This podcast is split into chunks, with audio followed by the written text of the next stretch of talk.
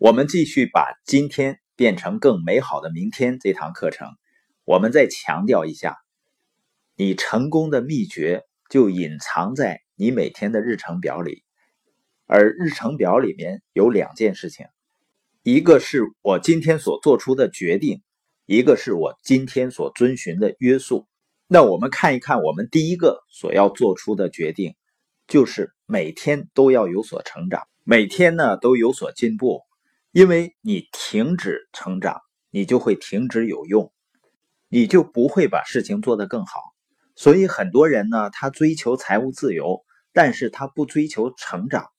而一个人能够实现财务自由的根本在于成长。你有最好的产品，当然很重要了；有最好的制度也很重要。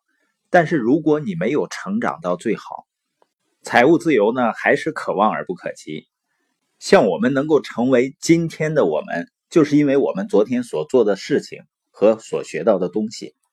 那我们今天的思维会决定我们明天的行为，而我们只有持续不断的成长和进步，我们的行动才会越来越有效。所以我们要做的事情就是每一天都要想着进步。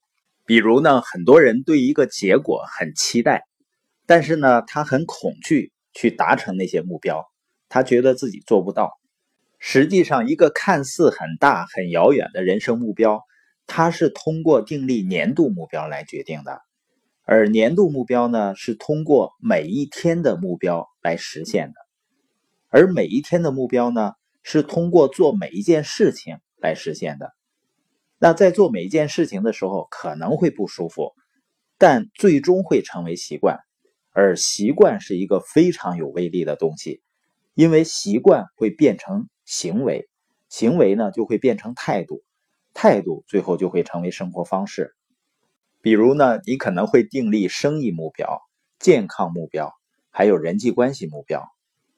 那我们每天要自问的就是：我每天都在这些方面进步了吗？我做出决定了吗？培养自律了吗？每一天你都可以说我在进步。我在健康方面进步了，在思想方面进步了，或者呢人际关系方面进步了。那怎么度量进步呢？你如何持续的成长？如何持续的进步呢？第一点呢，就是不害怕承认自己错了。你和我都不应该害怕承认自己错了，因为呢证明了你今天比昨天更聪明了。如果你从来不承认自己错了的话，你就没有成长。你没有变得更聪明，不要害怕，只要承认自己错了就可以了。我想这么多成年人这么害怕承认自己错了，可能是从小呢，如果犯错误就会被父母骂或者被父母揍。我们的小孩子呢，小小辈儿，他说的最多的话就是我错了，因为他知道他承认错了，他是安全的，我们不会责怪他。只会告诉他呢怎样做会更好，因为我们不认为孩子是有问题的，他只是需要学习一些新的技能。我们当然知道，通过责骂的方式会让孩子改变的更快，效果更好。但是我们不希望他长大以后成为了一个畏手畏脚，做任何事情都怕犯错误而不敢尝试的人。关于成长的第二点呢？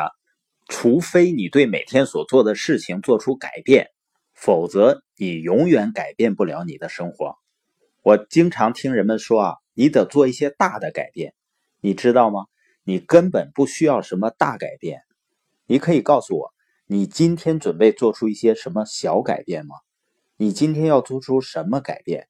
因为如果你不一天不改变一点点事情，你就改变不了你的生活。你生活的改变取决于你今天所做出的改变。再说一次，你和我的成功秘诀是由我们每天的日程表所决定的。